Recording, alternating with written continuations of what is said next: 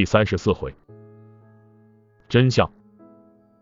大哥近日心血来潮，见什么好什么，自己经常说什么人生苦短啊，时不我待啊之类的话。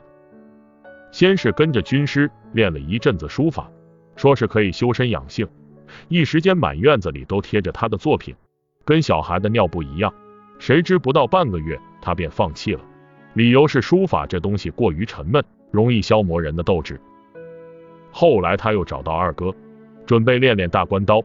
这次的理由充分得很，全民健身，强身健体嘛。二哥一向是个认真的人，见大哥要学，把看家底的招式都拿出来了。大哥穿一身短打，手持一把木质的大刀，俨然一副看家武师的造型，在演武厅内拉开架势，一招一式的道颇有些大家风范。这次坚持的时间比较长，将近有一个多月。后来那股子劲头过去了，便不再去找二哥练武了。二哥却也实在，两天没见大哥来练刀，主动登门去找他。大哥支支吾吾的推说自己身体不适，近日犯了痔疮才搪塞过去。后来子龙把这个故事的结尾又演绎了一句，说二哥出门，仰天长叹了一句：“哎，可惜了如此一个练武奇才啊！”最近这阵子，大哥开始养鸟。要说起来，这事还是魏延给惹的。有一天，魏延骑马去山上溜圈，回来以后便带了一只鸟。这鸟我们都不认识，蓝脊背红翅膀，头顶一撮白毛，尾巴却又是黄的，叫起来千折百回，煞是好听。大哥见了喜欢的很，命人精心打造了一个笼子，每日里亲自喂食喂水，连上朝都随身携带，简直比亲生儿子还要宝贝。我对大哥养鸟没什么看法。我一直比较担心大哥会来找我学丈八蛇矛，后来他终于也没有来。看现在他养鸟养得过瘾，想是他习武的兴致已经过去了吧？私下还有点庆幸。忽有一日，都快半夜了，马超气喘吁吁的来到我房间里，面色苍白。进门后，他见左右无人，从怀里小心翼翼的拿出一个东西放在桌子上。我一看，不由得大惊失色，原来竟然是大哥的那只鸟。而且浑身脏兮兮的，已经死了。我忙问这是怎么回事。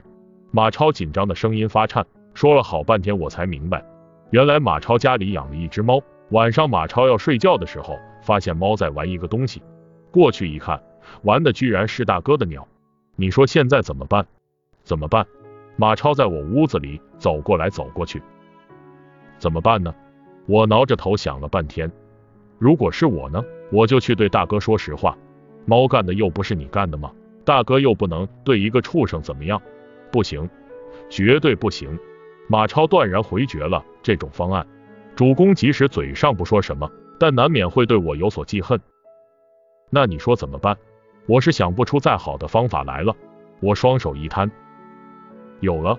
马超忽然面上一喜，七手八脚的开始忙活，先弄来一盆水，把鸟放进去洗刷了半天。然后用毛巾仔细的擦干，又用梳子把羽毛梳理的整整齐齐，然后对我说：“三哥，我趁天黑把鸟偷偷放到大哥的窗下，这样大哥只会想到，或许是鸟从笼里逃掉，不小心撞到窗户上死掉了。